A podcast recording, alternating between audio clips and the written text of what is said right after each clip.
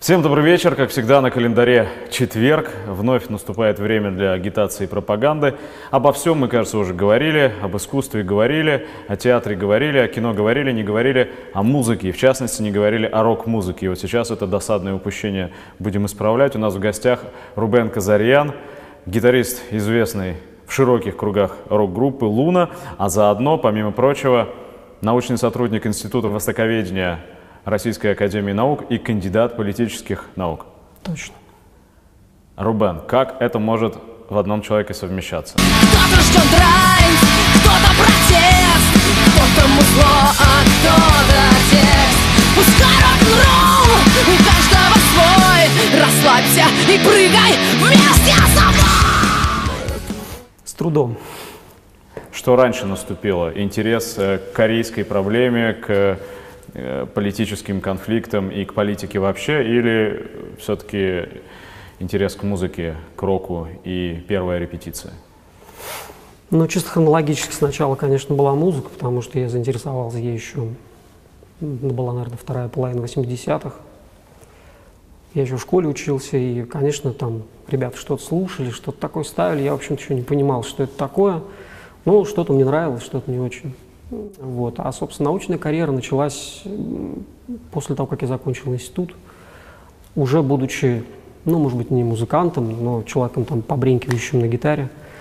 Вот. Поэтому, конечно, получается, что музыка была раньше. Просто мне кажется, что человек, побренькивающий на гитаре, такой стереотип есть.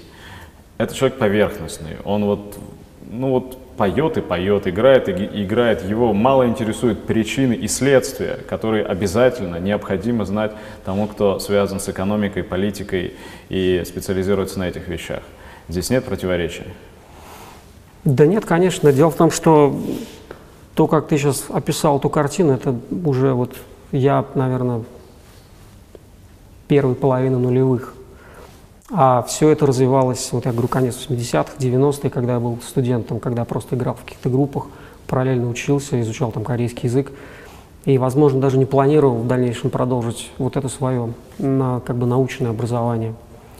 Ну, то есть был какой-то момент, какой-то щелчок, когда ты понял, что что-то не так просто в этом мире, что-то в этой жизни. А когда это произошло? И было ли это связано с музыкальным опытом? Ну, не совсем. Ну, в какой-то мере, наверное, да. Я был студентом третьего курса Институт стран Азии Африки.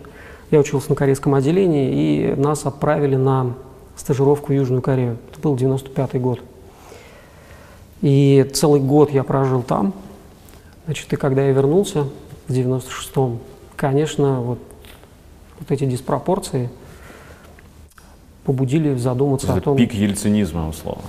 Это как раз были вот эти знаменитые выборы «да-да, нет-да», когда там... Голосуй или да, проиграешь. Да, когда вдруг я видел, что вот рок-музыканты что-то пляшут с Ельциным.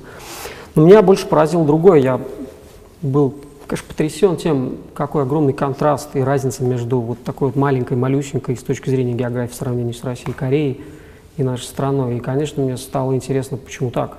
Это был как раз пик задержки зарплат, и я помню, родители Шахтеры. жаловались. Не только шахтеры, это в Москве был, вот у меня мама работала в социальной сфере.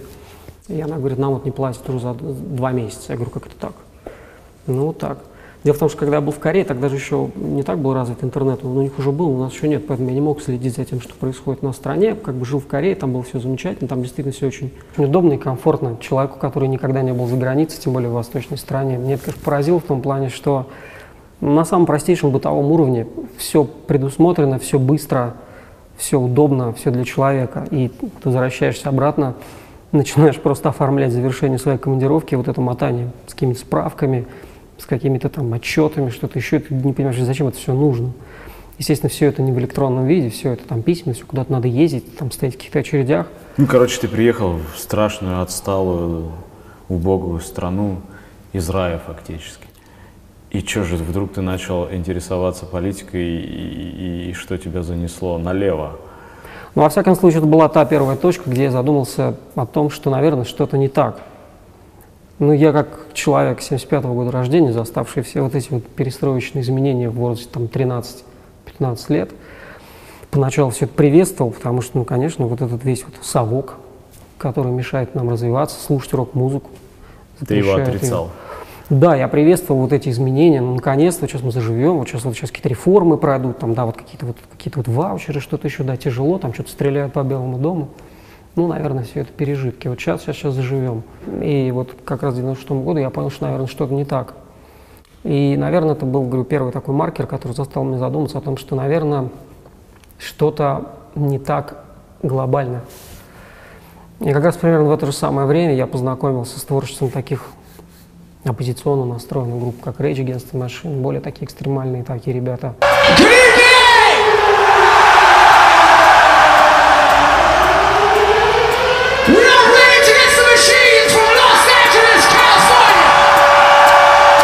Они, кстати, в 96-м же приезжали в Москву, если не ошибаюсь. По-моему, да. Но я тогда, естественно, На горбушке попал. они играли. Вот. Ну, там не только они, там есть целая такая плеяда вот этих социально активных групп, причем самых таких экстремальных направлений. Я читал тексты, интересовался, понимал, что да, вот они тоже недовольны тем, что у них там происходит. И, видимо, меня это подтолкнуло попробовать ну, разобраться во всей этой ситуации. Но я был всего лишь студентом четвертого курса, это еще, в общем, не, не уровень даже, наверное, я только-только получал необходимую информацию. Плюс, конечно, надо сказать, что я попал вот в эту вот мясорубку, когда как раз наша система образования стала, что называется, адаптироваться вот к баллонской системе. И я поступал на обычную пятилетку, ну, пять лет плюс год стажировки шесть.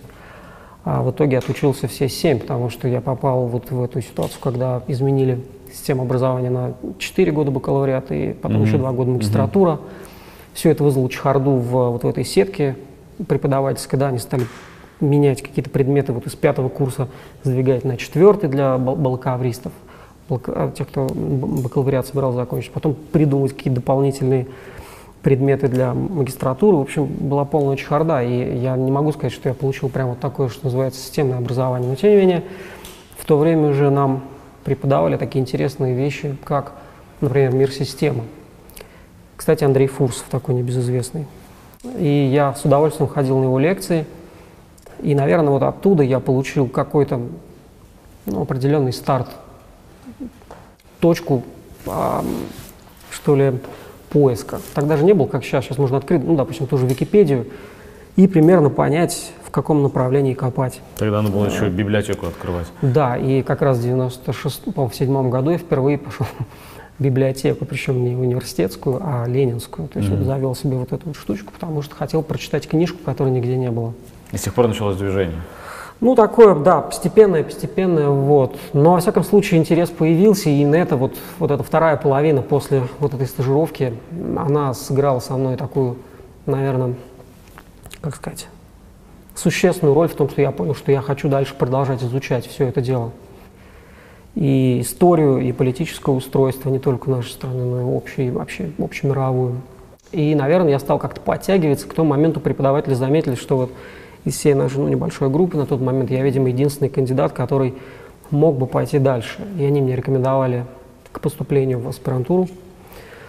Но в аспирантуру я поступил не нашего института, не Институт стран Азии Африки, а вот как раз Институт востоковедения. И это мне посоветовал мой тогдашний преподаватель, выдающийся советский и российский коревет Михаил Николаевич Пак. Я у него с удовольствием занимался. Ну, ребята часто прогуливали, а я ходил, потому что мне было просто интересно пообщаться. Он, кстати, тоже во многом направил меня в нужном направлении, ну, хотя бы показал, куда нужно идти. И вот он посоветовал мне пойти в институт востоковедения. Я, конечно, не хотел, потому что я уже привык к нашему институту.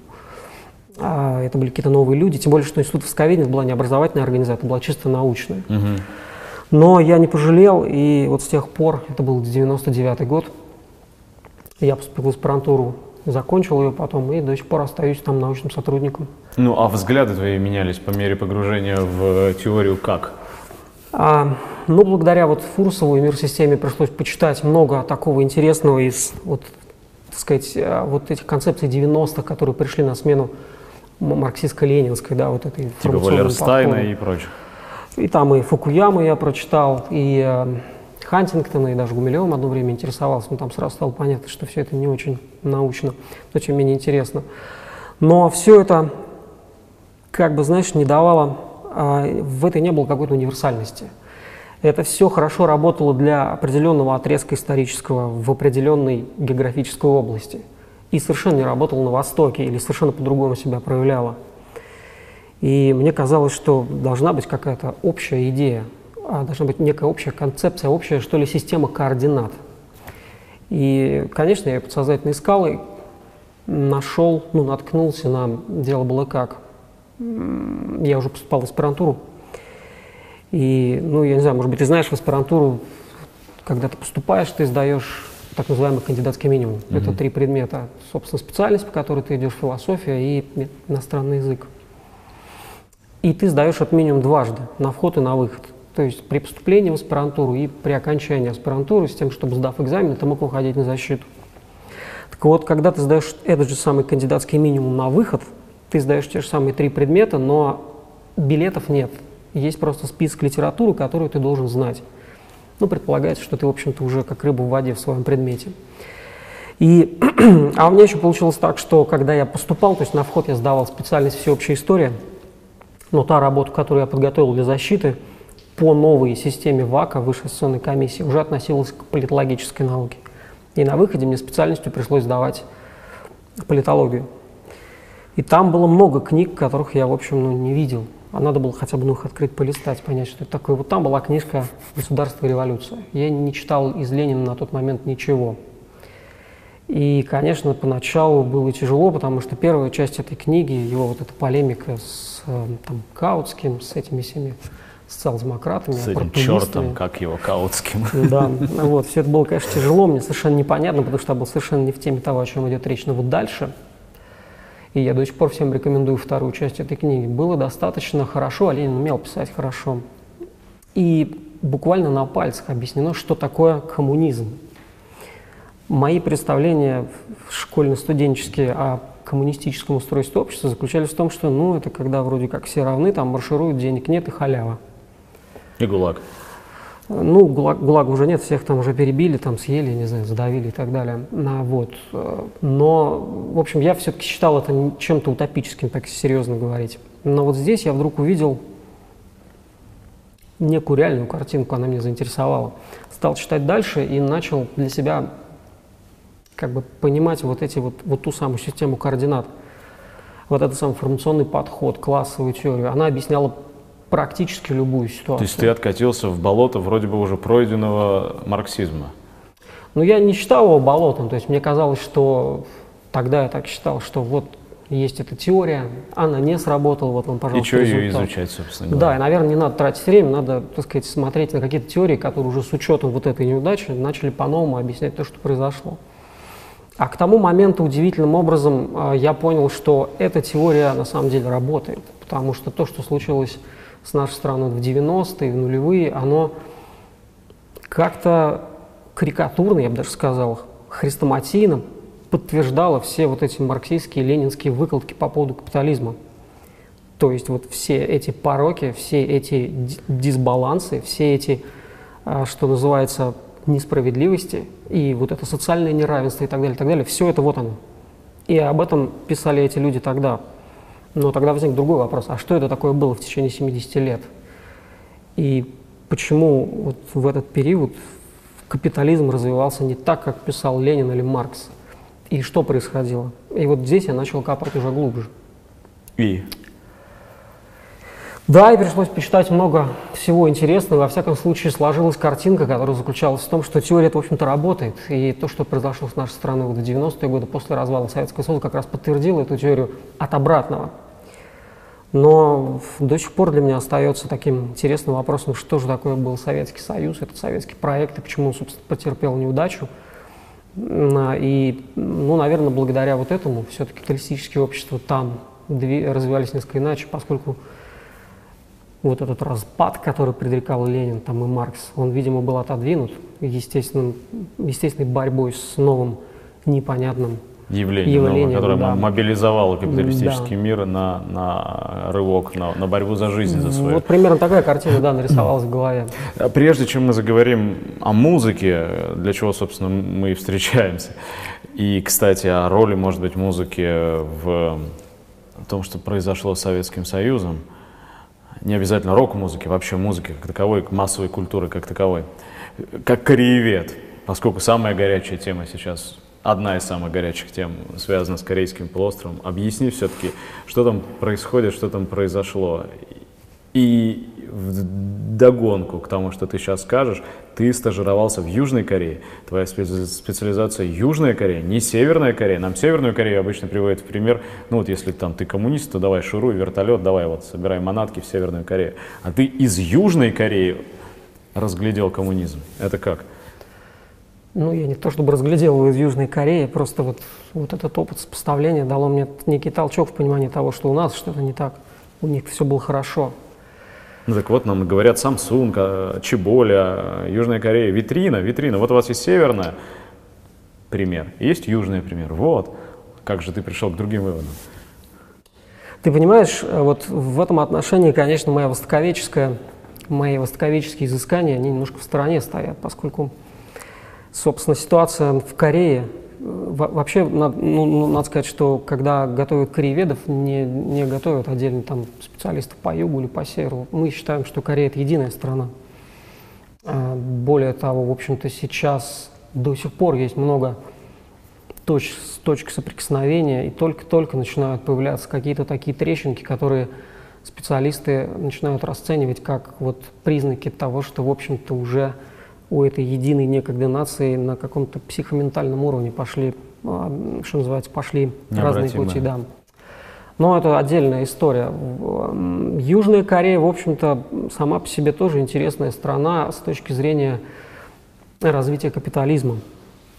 И надо сказать, что вот пример Южной Кореи, как раз вот этого ее рывка знаменитого, да, чудо на реке Ханган, его называют, вот упомянутый тобой Чеболи, это все как раз очень интересный пример того, как а вот эти ребята на Востоке, которые прыгнули вот в эту ситуацию 60-х годов практически из Средневековья, ну, надо упомянуть, что... Из феодализма. Да, Корея же была в течение 35 лет колонией Японии. В 1945 году мы освобождали, собственно, не то чтобы Корею, мы воевали с японцами и освободили Корею. Корея оказалась страной, в общем-то, совершенно такой полуфеодальной, но с такими некими зачатками капиталистической экономики и производства, построенной японцами под собственные нужды.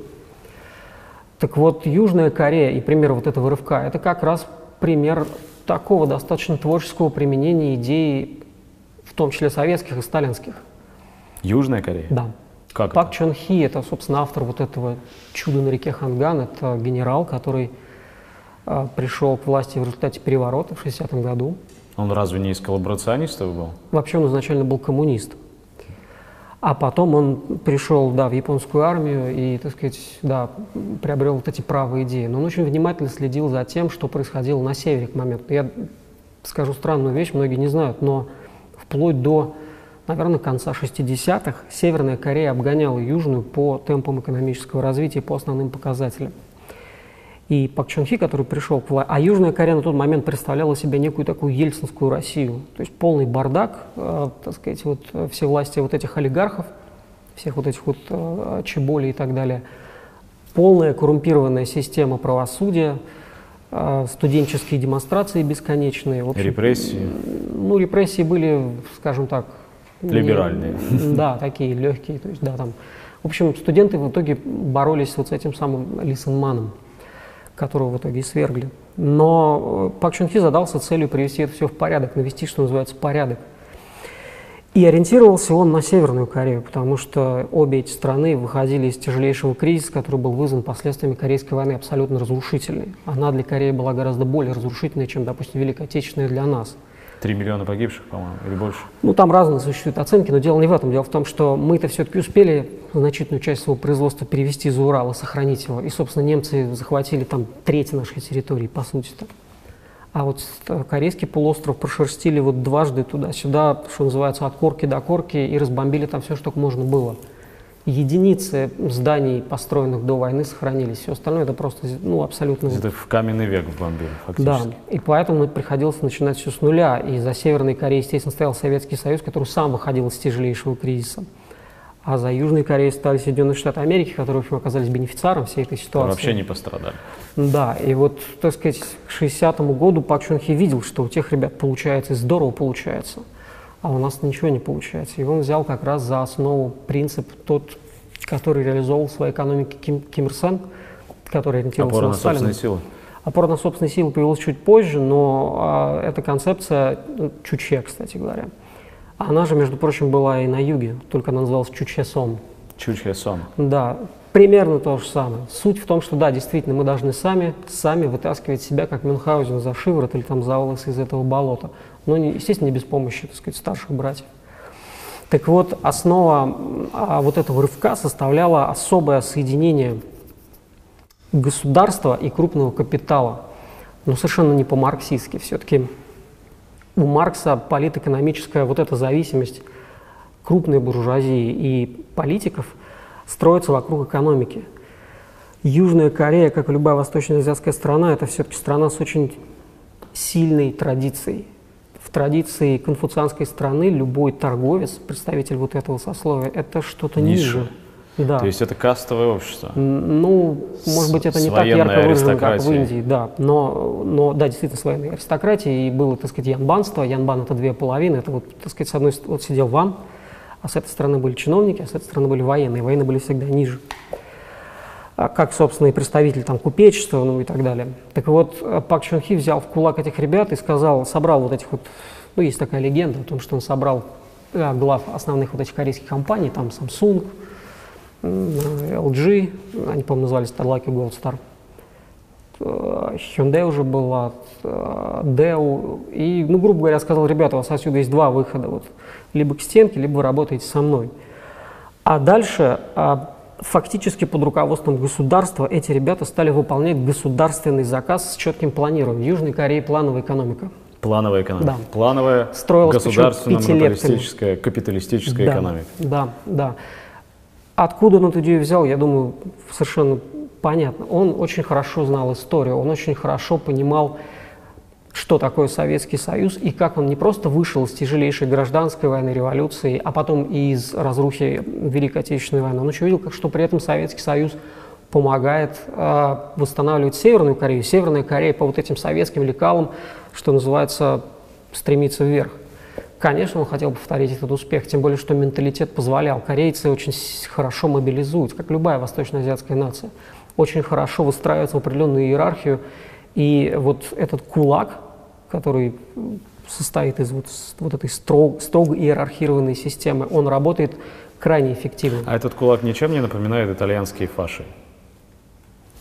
Ну, я затрудняюсь вот так именно Потому что сравнивать, вот то, что ты говоришь, э, скажем, по- пораженность в правах олигархии, ну, идея это понятна, я ее здесь много раз слышал, в том числе от наших там, представителей нашей силовой бюрократии и даже от некоторых олигархов, что, дескать, вот в, в неправильном капитализме эм, все пашут на олигархов, а, а в правильном силовая аристократия заставляет пахать капиталистов. Она впрягает капиталистов в общее ермо, и все пашут на благо Отечества. Это, собственно, есть эти фасции итальянские. Пучки, и, да. и- и- и да, и идея солидаризма итальянская. Муссолини тоже когда-то марксистом был в глубокой юности. Она как раз и провозглашает, что нет классовых различий, мы все там корейцы, итальянцы и так далее, чилийцы, предположим, нам сейчас пытаются сказать, что мы все русские, и давайте мы все объединимся, и неважно, олигарх ты или простой рабочий, мы все, вот у нас есть национальная идея. Просто на Востоке, вероятно, с восточным методом производства, с, э, вос- с восточным способом производства, с восточным менталитетом это проще запустить было, нет? Да, действительно проще, но все это не переродилось в фашизм, в отличие, допустим, от Японии. Я стою на тех позициях, что фашизм – это явление гораздо более широкое, нежели чем просто коллективистская организация с четко заданной целью, с какими-то националистическими там лозунгами. Все-таки фашизм подразумевает, в соответствии с определением Димитрова, вот этот самый финансовый капитал, который за И всем его этим стоит, да. террористическую диктатуру. Да, причем в самой реакционной ее форме. Это было в Японии. И, между прочим, очень важное отличие при, при вот кажущейся схожести корейских чеболь, вот этих семейных клановых компаний, тоже построенных строго иерархично.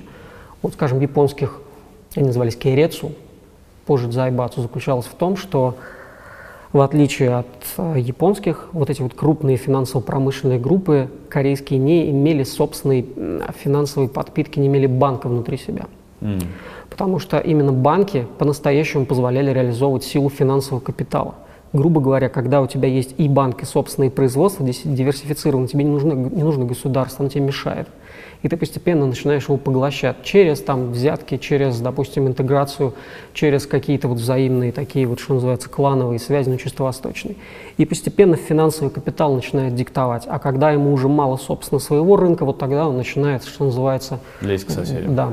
Так вот, корейцы учли этот опыт, и а, одним из первых указов Пак Чун Хи был указ о, национализа... о национализации банков. Он изъял из, их из вот этих финансово-промышленных групп с тем, чтобы они были зависимы от государства, с тем, чтобы он мог диктовать вот этим крупным капиталистам условия того, как и что они будут делать в соответствии с тем экономическим планом, который он, как представитель государства, для себя э, наметил. И это заработало. Более того, вот эта система взаимодействия государства крупного бизнеса под руководством государства дала потрясающие результаты. И вот на протяжении вот этого времени, с 60-го, ну, 61-го формального года он, э, значит, э, возглавлял страну вплоть до, ну, наверное, начала 80-х, поразительный э, экономический рост. Для примера компания Hyundai, вот Hyundai, она все-таки произносится не, не Hyundai, Hyundai, или как там ее называют, Hyundai, это переводится современность. Ее отец-основатель Чон Джуй, он очень интересный, кстати, человек, тот, который первым начал движение на север. Это отдельная история. Так вот, он к моменту окончания войны э, корейской, 53 год, владел сетью авто, автомобильных мастерских по ремонту американских вот этих военных, э, и не только военных, гражданских автомобилей. И на Ах, вот, вот откуда взялась эта компания. Так. Да, да, да, да, они занимались вот этим. собственно, когда Пак Чун Хилл пригласил к себе и сказал, вот у нас есть задача построить автомобильную промышленность, тот сделал такие глаза, говорит, да как, ну что же вы хотите? Он говорит, не переживай, мы тебе дадим все. Мы тебе дадим технологии, мы тебе дадим протекционизм, мы тебе дадим поддержку и долгосрочные низкопроцентные кредиты. И результат налицо. То же самое с компанией Deo, которая превратилась в крупнейшего строителя, там, судоверфи Deo до сих пор существует, хотя компании уже нет. А вот за всем этим чудом, за всем этим успехом не скрывается 28 или, как уже теперь выясняется, 32 тысячи американских солдат, дислоцированных на военных базах, ну и, соответственно, план Маршала для Корейского полуострова, собственно. Не в этом ли кроется секрет успеха? Ты знаешь, конечно, в каком-то смысле американцы были заинтересованы в том, чтобы превратить Южную Корею в витрину демократии, потому что их откровенно раздражало вот то, что было при Лисенмане, но они на это сильно не обращали внимания, поскольку вообще, в принципе, этот регион был, э, им, им важнее была Япония. Но когда Пак Чон Хи стал, самостоятельно проводить свою политику, конечно, возникли определенные трения между, так сказать, как у нас говорят, Вашингтонским обкомом и Сеулом. Но они, в частности, выразились там в том, что американцы, в общем-то, несколько раз пытались Пак Чон Хи конкретно осадить, поскольку он ну, откровенно начал продвигать диктатуру, изменил конституцию и, в общем-то, пытался стать таким полно, полноправным, э, так сказать, с широкими полномочиями, чуть ли не пожизненным президентом страны. Mm-hmm. Ну, есть мнение, что он же пытался создать собственное ядерное оружие, и, вероятно, потому американцы в итоге его и убрали. Ну, там непонятно, кто это сделано, вот есть такая версия. Да, действительно, такие противоречия возникли, но гораздо позднее. Нет, пока... Я имел в виду, что без американской помощи чудо бы не возникло. Нет, ну, конечно, конечно, безусловно. Ну, У тот, Северной тоже... Кореи Нет. был только Советский Союз сам, как ты правильно сказал. Ну, не только Советский Союз, были страны СЭФ. Ну, СЭФ появился позже, были, был страны социалистического лагеря, была колоссальная помощь. Причем помощь поначалу ушла и от стран э, не социалистических. Ну, потому что действительно мир сочувствовал вот этой вот Корее, которую три года, в общем-то, что называется, разрывали, в мелкие клочья, там бомбили напалом и так далее. То есть примерно, наверное, сопоставимая была помощь. Другое дело то, что при Лисенмане все это разворовывалось, Пак Чун Хи все-таки решил взять в кулак и раздавать это вот этим ребятам, ну, так сказать, дозированный под жестким контролем. А у тебя не было потом мысли, когда в 96-м году ты, вот, ну, может быть, после 96-го, там, 99-м уже, уже на, на теоретическую основу начал становиться, не было ощущения, что, ну, ну наши-то реформаторы, они же постоянно ссылались на южнокорейский опыт, на, на Чеболя, а после 2000-х так вообще Чили до Южная Корея, до Сингапура, вот наши главные ориентиры были в реформах.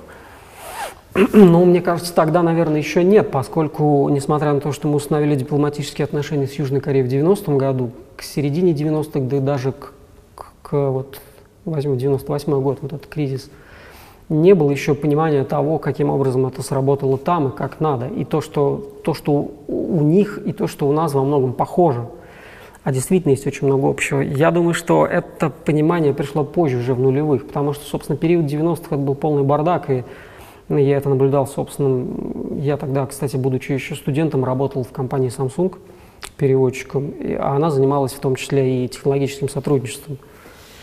И вот мы ездили, был такой проект у них, они делали, тогда еще не было ЖК-мониторов, тогда были вот эти э, трубчатые, как правильно сказать, да. И для этих трубчатых мониторов очень важно было варить определенное стекло с определенными, так сказать, э, качествами, характеристиками и так далее. И вот у нас была, был, и есть, наверное, завод до сих пор под Дубной, э, называется «Зелта». Вот они с этим заводом заключили соглашение, и я присутствовал при подписании этого соглашения. И тоже было мое удивление, когда значит, вот этот стол такой красивый, да, вот меня сажают, так сказать, со стороны корейского переводчика, а напротив садятся ну, реальные бандиты просто. С нашей стороны? Да, то есть вот эти малиновые пиджаки с золотыми пуговицами, вот эти вот огромные цепи, перстни, вот эта манера разговаривать такая характерная для вот 90-х из ну что, кореец? Бадийский Петербург, да.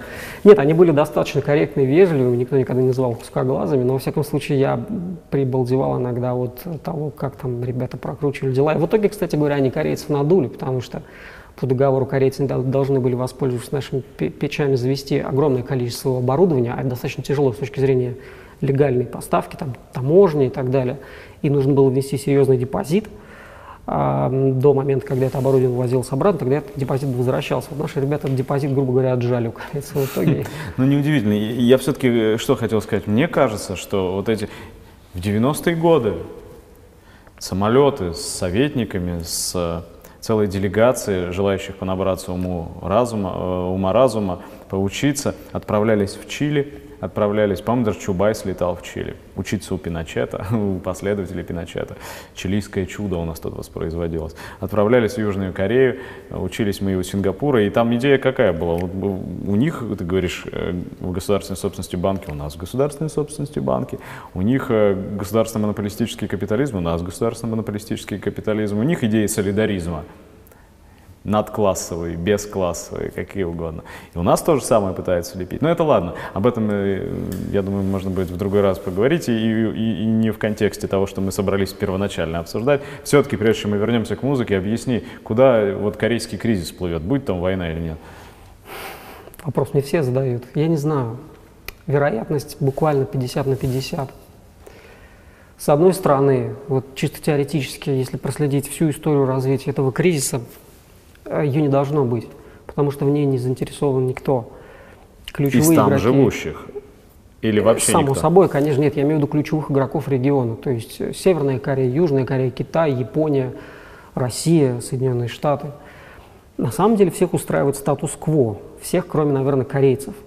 Хотя и они уже начинают постепенно привыкать к этой ситуации, что да, есть два этих государства, эти такие, эти такие, бог с ним. Особенно на юге сильно вот это вот Э, э, вот эту тенденцию молодежи. Ну вот они такие, ну пускай, не надо их трогать, пусть они живут, оставьте их в покое, потому что если даже мы начнем с ними объединяться по нашему сценарию, то есть поглощаться, наша экономика с 10 или 11 места рухнет на там непонятно какое, нам это не нужно, мы так хорошо. И им хорошо, если они так хотят. Пусть это будет так, как есть. Но вот то, что Северная Корея фактически, то есть де-факто стала ядерной державой, то есть страной, обладающей и ядерным оружием разнообразным, и средствами доставки. доставки. А, то есть, да, конечно же, так сказать, де юру ее никто не признает ядерной державой, но все понимают, что оно у них есть. Меняет ситуацию очень серьезно, статус-кво поддерживать становится все тяжелее. На это накладывается торговая война между США и Китаем. На это накладывается то, что в Японии очень сильны вот эти милитаристские тенденции, по упразднению знаменитой девятой статьи Конституции, которая запрещает иметь собственную армию. Фактически она уже отменена.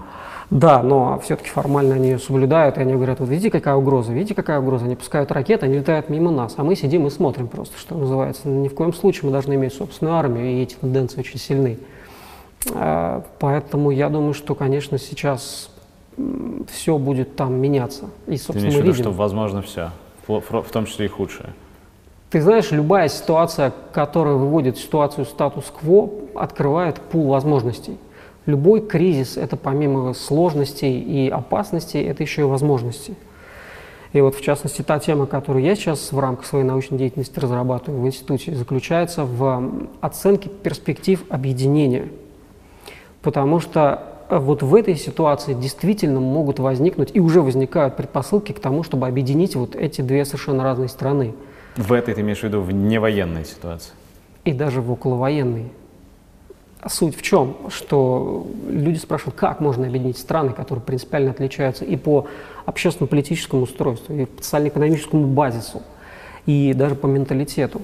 Ну, примеры такого есть. Одна страна, две системы, пожалуйста, Китай. Более того, вот в этой сложной геополитической ситуации, в которой находится корейский полуостров, оба корейских государства, ведь рискует не только север, рискует и юг. Сеул находится в 40-километровой дальности от э, сказать, границы, и, что называется, чтобы уничтожить Сеул, а значит, южнокорейскую экономику не нужны даже ракеты, достаточно... Дальнобойной артиллерии. Да.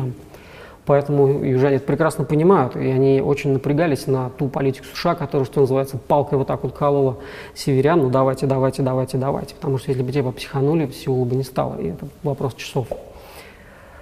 А в истории были примеры того, когда американцы, как у нас теперь говорят, кидали южан. Э, меморандум Тафт-Кацура, а, десятый год, когда в обмен на, так сказать, а, берите свою Корею, оставьте нам Филиппины. Была такая негласная договоренность между американцами. собственно, это позволило японцам развязать русско-японскую войну и в итоге, так сказать, э, захватить корейский полуостров, зная, что американцы ничего не сделают. То есть южане это прекрасно понимают, им тоже это неинтересно. Но вот именно в этой ситуации вдруг проявляется то, что в интересах именно корейцев по обе стороны 38 параллели является мир, стабильность и нейтралитет. Конечно, Северная Корея тяготится тем, что она сильно зависит от Китая. Конечно, Южная Корея, как, кстати говоря, Япония, очень сильно тяготится тем, что они зависят от Америки напрямую. И ничего не могут поделать с тем, что те приводят сюда вот эти вот свои ракеты и ставят.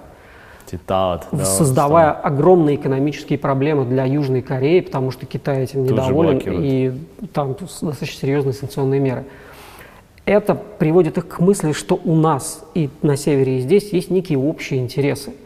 И мы можем объединиться в некое государство с двумя разными системами на какой-то период, которое, как минимум, первое время позволит иметь некое общее правительство и вооруженные силы и ту самую общую ядерную кнопку, которая позволит нам проводить некую самостоятельную политику. Ну, все это, конечно, достаточно пока фантастично. Тем все это такой робкий росток, робкий побег. Да, Просто ему да. противостоит, ты начал с работы Ленина о революции, есть другая работа, тебе тоже хорошо известная об империализме. Его логика марксистами подмеченная логика развития империализма говорит, что у ростка не очень много шансов, потому что у капитализма нет способов снять эти нарастающие противоречия. И когда Трамп на пресс-конференции в Сингапуре на неделе вдруг говорит так походя абсолютно, я вот просто обалдел от, от того, как это прозвучало, мы могли уничтожить 25-30 миллионов из вас или 50 миллионов из вас. И это шутка такая. Вот. Наверное, только человек, который понимает, насколько это действительно возможно, способен так шутить. Но все-таки да, кстати, чтобы завершить точку поставить в корейском вопросе, тебе, как марксисту, приходится слышать предложение собирать вещи и в Корею. Северную? Ну да. От кого? От тех, э, с кем ты вступаешь в идеологические споры, или ты не вступаешь в них? Да, в общем, если брать научную среду, то в общем и целом, наверное, в случае в нашем институте среди краеведов все-таки преобладают вот эти самые классические советские, то есть марксистско-ленинские До сих принципы. пор, да, в 2018 да. году? Да, и за редким исключением, а, нет, есть, конечно, люди, которые стоят на иных позициях, в общем но в любом случае, что касается ситуации на Корейском полуострове, здесь вопрос ведь не применения определенных вот этих вот классовых подходов и так далее, вопрос избежания серьезного конфликта. Вот сейчас это может действительно разразиться. Я, я говорю, что вероятность войны 50-50, и пострадаем это, думаю, в первую очередь на Владивосток.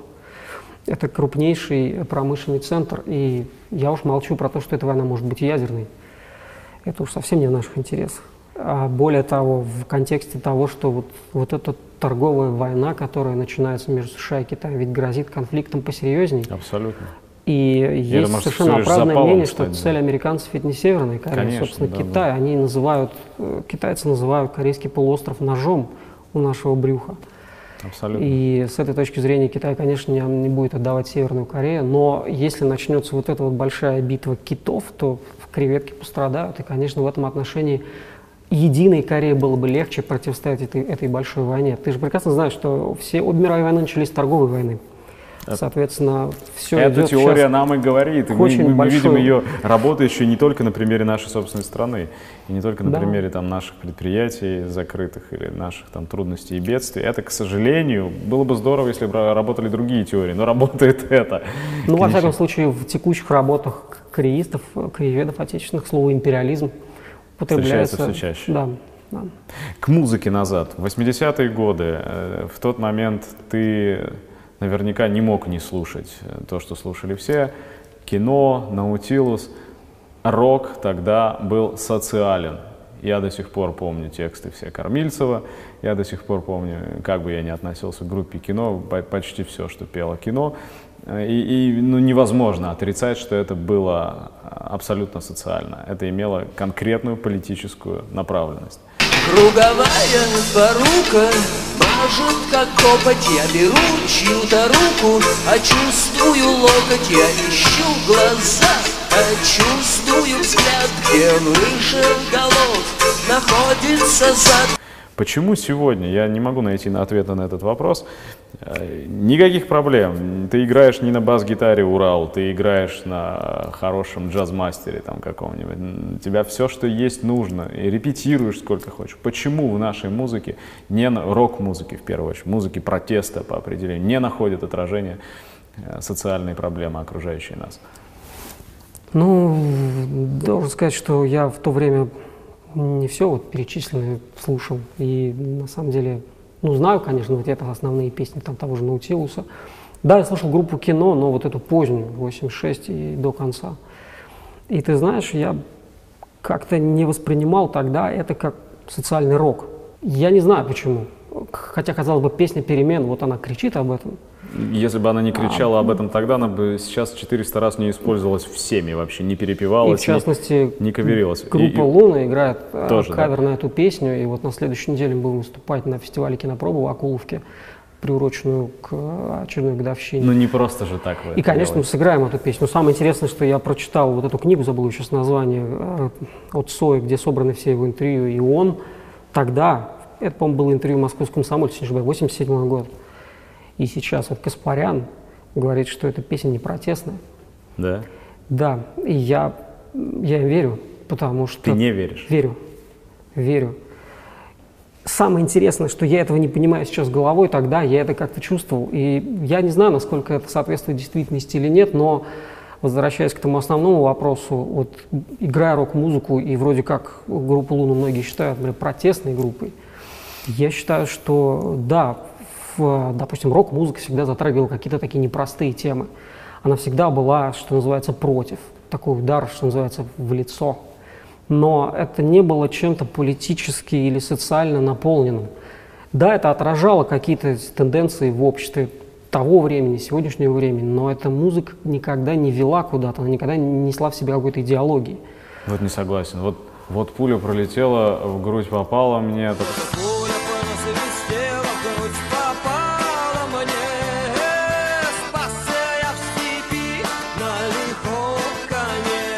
Потом шашкой меня комиссар достал. Это что, без идеологии, что ли? При советах жить, продавать свой крест, сколько нас таких уходило в лес. Я цитировать бесконечно могу всех их, там, Ну, от я Гременщикова. под идеологией имею некую централизованную систему Тут мировоззрения. вполне централизованная антисоветская система. Ну, какие-то антисоветские ну, там, настроения можно было встретить много где. И, скорее всего, это не было идеологией, это отражало текущее настроение людей, определенной группы людей в тот момент. Нам песня «Строить и жить» помогает, нам песня «Рушить и умирать» помогает. Во. Нам помогает, Да. а не строит и рушит за Абсолютно, нас. абсолютно с тобой То согласен. есть, вот а, прям подпишусь тут под есть этим. некая такая... То есть нельзя воспринимать музыку как инициатора чего-то. Да, она она, она отражение, да. аккомпанемент к тому, что И- и так происходит. Да, и тот же Цой, ну я могу больше о Цой судить, я ну, там не очень в теме текстов там Алисы, ДДТ, вот тех времен. Это просто хорошее, простое, такое минималистичное отражение той действительности, которая была. Да, я до сих пор с удовольствием слушаю эти песни, потому что я вспоминаю себя тогда. Я находил в этом понимание, потому что это соответствовало действительности. И да, сейчас я понимаю, почему же мы тогда не пели, в отличие от Летова, там и вновь продолжается бой. Да потому что никакой бой уже не продолжался.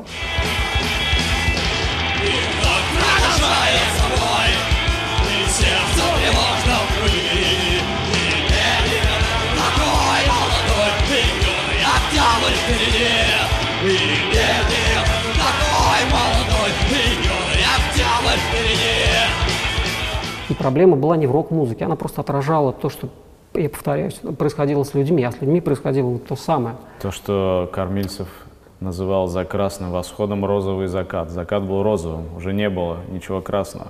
Не было уже неуловимых, Да, и всем я, уже хотелось... я уверен, что, э, собственно, вот эти настроения, которые, вот эти непонятные упаднические, антисоветские настроения там среди рок-музыкантов, если так можно выразиться, это было лишь э, отражением от того отчаяния, которое у них было. Да, они не видели ничего в этом. Тебе не кажется, что ты их оправдываешь? Они этого не заслуживают. Не знаю, я... Потому что многие я- из них, я я, я случае- наблюдал за развитием их карьеры, многие из них стали успешными предпринимателями. Э, Ну, многие из тех, кто сейчас, даже сейчас отстаивает некий, ну, во всяком случае, декларирует и коммунистические идеи, тоже успешный предприниматель. Это не имеет значения. Да, они делали свою карьеру, да, они вышли из той страны, да, они поняли, что этот потерянный рай не их. Но так у них сложилось, и они жили в этой стране, как и я, собственно, сейчас. Если бы, допустим, занимался бизнесом, мог иметь вполне себе левые идеи, но занимался бы бизнесом, потому что вот такая надстройка, в смысле такой базис, такая надстройка. Ты сказал, Rage Against the Machine, можно еще пяток или ну, какое-то количество групп наскрести можно на Западе. И они, кстати, феноменально популярны, как те же рычаги, они очень популярны. И на тебя, наверное, они не просто так повлияли, потому что это действительно динамичная, агрессивная и очень заряженная, интеллектуальная и в текстовом смысле заряженная музыка. Ну а, а у нас-то почему так? Ничего, практически ничего. Или я не прав? Я Ты не же, наверное, совсем- внимательнее следишь за... Не совсем улавливаю, где та разница вот между... Потому что и Rage Against the Machine люди богатые, не бедные. Я не о том, что И- они бедные или богатые, а где вот, вот, вот о, о- о том же музыка условно-классовой борьбы. Пусть она не полная, пусть она там ни, ни к чему не, не важно, но, но, но, но где? У нас Ну, была ну, группа Эшелон, я помню, да, у нас было еще несколько подобных проектов. Но в сущности все. Левой! Левой! Левой! При том, что на правом фланге есть множество коллективов, которые делают талантливую, качественную, я уверен, искреннюю музыку, собирающую очень большие залы и даже иногда стадионы. Ну, наверное, ответ в вопросе, поскольку, как я уже третий раз повторяю, рок-музыка не более чем отражает состояние общества, значит, в обществе нет понимания этой классовой борьбы в массе своей, тем более вот в молодежной среде.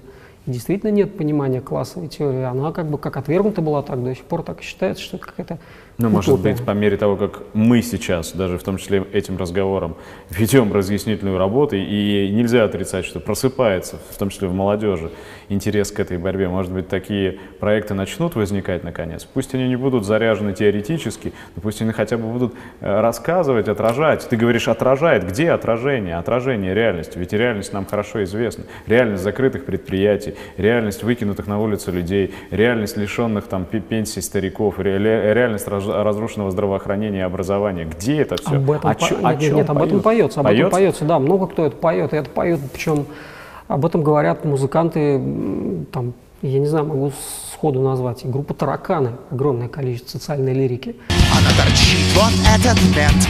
Привет, пока, пока, привет. А тот вернулся из Чечни. Без башни и без полноги констатирующий тяжелое положение. Об этом поет Noise MC. Господа, я знаю, в это поверить сложно Но если честно, то вообще-то в прошлом я звезда А свистать меня никто не смел Зал ревел, когда я пел А теперь вот нету паспорта Ни прописки, ни жилья, ни родных, ни близких Ни спонсорского шматья, ни райдерного виски Об этом поет э, группа «Наив». Об этом поет там Луна, Люмен. Э, Да есть большое количество коллективов, э, я сейчас сходу назвал, у которых эта составляющая есть. Но она не более чем отражает действительность. Она не идет дальше. Как, собственно, и наше общество. Да, признаю, что да, действительно проблема. Какой-то мы неправильный капитализм построили. Как Ну, о том и речь, вот ты прав абсолютно, да. Надо правильный, это неправильный. В правильном капитализме будет лучше. Вот такой Да, посыл. То есть да, недовольство да, да. связано с тем, что неудобно.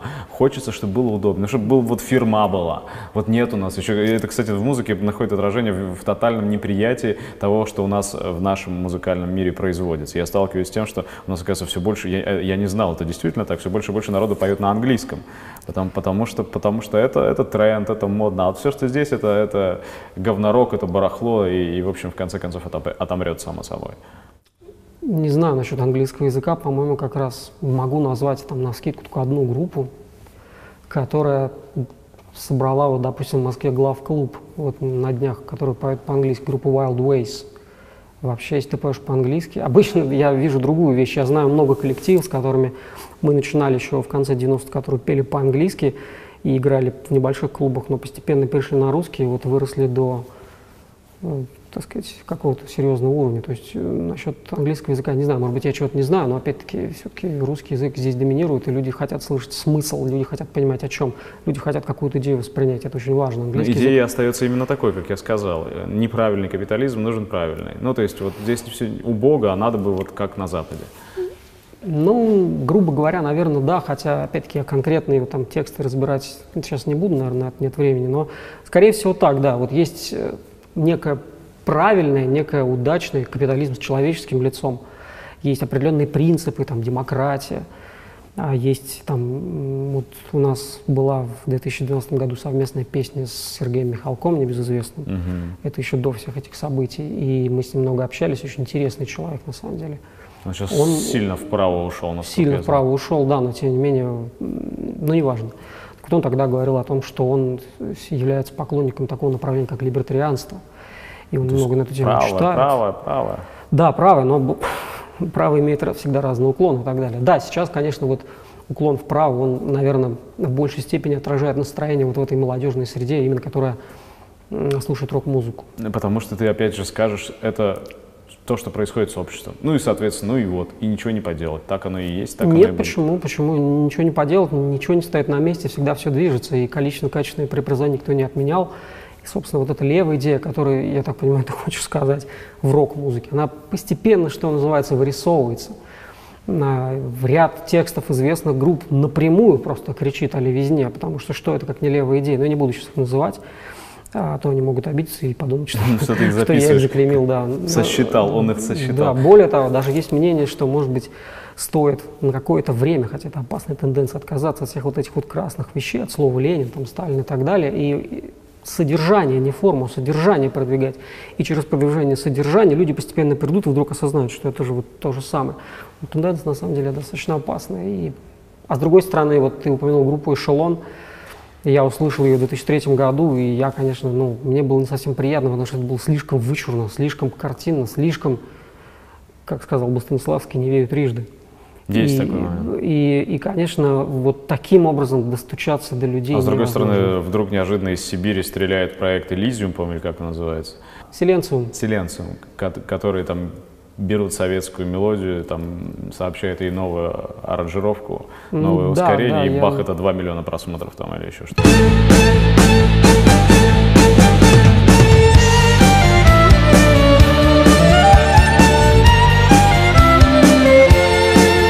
Понимаешь, это скорее запрос, наверное, на, ностальгию по вот этой по форме, не по содержанию. форме. Потому что, насколько я знаю, я почитал несколько интервью с этими девчонками и посмотрел их инстаграм и так далее. Там только один человек имеет некие вот такие действительно левые взгляды. И вот художественный руководитель коллектива, забыл, как зовут, такая блондинка. Вот так. Да, остальные просто используют это, ну, им это То нравится. это и бренд, э- этим торгуешь, как торгуешь Че Геварой, там, чем угодно, просто торгуешь. На это есть запрос в обществе, и это хороший стартовый поинт.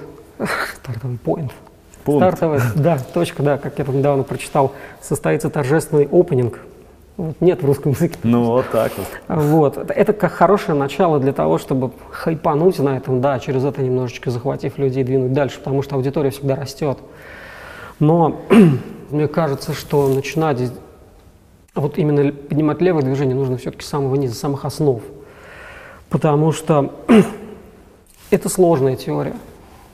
И диалектика, и классовая теория, и вообще сама вот эта вот концепция марксистско-ленинская, она очень сложная, она требует очень серьезной теоретической подготовки. Правая идея проста. В грубой форме пошел в рожу, дал там чужому человеку. Неправильно. Возможно, да. Я думаю, что и в карикатурах можно красиво в комиксах показать преимущество левой идеи. И для кого-то это сработает. Но мне все-таки кажется, что ориентироваться нужно не на массового слушателя рок-музыки, а ориентироваться надо на социально активных людей. Это всегда меньшинство. Потому что их агитаторский талант, их пропагандистский талант, их ораторский талант очень может пригодиться для, для донесения сложных вещей широкой аудитории. Их надо привлекать на твою сторону, их надо обучать. Причем а, иногда мне кажется, а вот по моей научной деятельности иногда приходится дело иметь с студентами. Я вот в силу того, что занимаюсь музыкой, езжу в тур, не могу часто преподавать, ну, курсы читать, но отдельные лекции читаю. Очень хорошо видно то, что у людей, у хорошие ребята, талантливые, ищущие, пытающиеся найти, но у них проблемы с элементарным мышлением. А, я не знаю, может быть, ты слышал, в 56-м, по-моему, ну, в 50-х годах из школьной программы из, э, Изъяли логику. изъяли предмет логика, да, а я этот учебник скачал, прочитал два раза, я его регулярно перечитываю. Мне кажется, это было самым настоящим вредительством. Вот это, с этого начался подрыв Советского Союза, потому что людей отучили мыслить. Ведь логика – это наука о правильном мышлении. Поэтому для того, чтобы сейчас донести вот эти очень сложные диалектические конструкции, Нужно починить способность мысли. Конечно. И вот с этого надо начинать. А уже рок-музыка это подхватит, когда надо, и поверь, она, что называется, окажется впереди э, планеты всей в этом плане. Получается, массовая культура пока не наш интерес. Мы должны найти одиночек, которые будут способны распространить это потом. впоследствии. Мне кажется, что здесь, как всегда, прав Владимир Ильич. Вот у него есть известная работа «Что делать?». И да, там говорится о том, что надо начинать с самого низа, надо создавать вот эти ячейки, а в этих ячейках должны быть идеологически подкованные люди и, опять-таки, талантливые ораторы. И только они потом уже когда-то, или те, кого они найдут, Они выйдут, выйдут сумеют, на сцену. Да, они смогут повести с собой массу. А сцены, когда надо, отразит. И поверь, очень много в среде музыкантской вот этих левацких настроений. Много, ты не один. Много, много. Они не сформированы в какую-то единую концепцию. Может, просто не хватает искры? Не хватает фундамента, потому что рок-музыка всегда от чего-то Она не отталкивается. будет висеть в воздухе, тем более, что все Да, за бабло так же, да. как везде. Там даже Ну. репетиционный час стоит время, э, стоит денег, э, выступление стоит прокат, денег. Все тарифицируется. да. Каждое слово в песне тарифицируется. Последнее, э, пока мы так вот рассуждаем, раскачиваемся, анализируем, мы люди-то, не хочу тут вновь заслужить упреки в самокритике излишней, но не совсем молодые, да, придет рэп, все задавит, затрамбует, и потом давай, доставай свои банес. Да придет он уйдет. Это же было такое, и ничего страшного. Рэп — это интересная музыка, или даже жанр литературы, я бы сказал, но он достаточно однообразен, и они уже в рамках этого направления ищут какие-то варианты, потому что ну, невозможно слушать только эту музыку. Никогда такого не было, что пришел джаз, все убрал, или ну, была вот волна гранжа, которая убрала там, казалось бы, все. Ничего она не убрала, все вернулось. И я думаю, здесь также произойдет, это нормально. Посмотрим. Будем в этом участвовать. Каждый со своей стороны. Спасибо. Счастливо. Спасибо.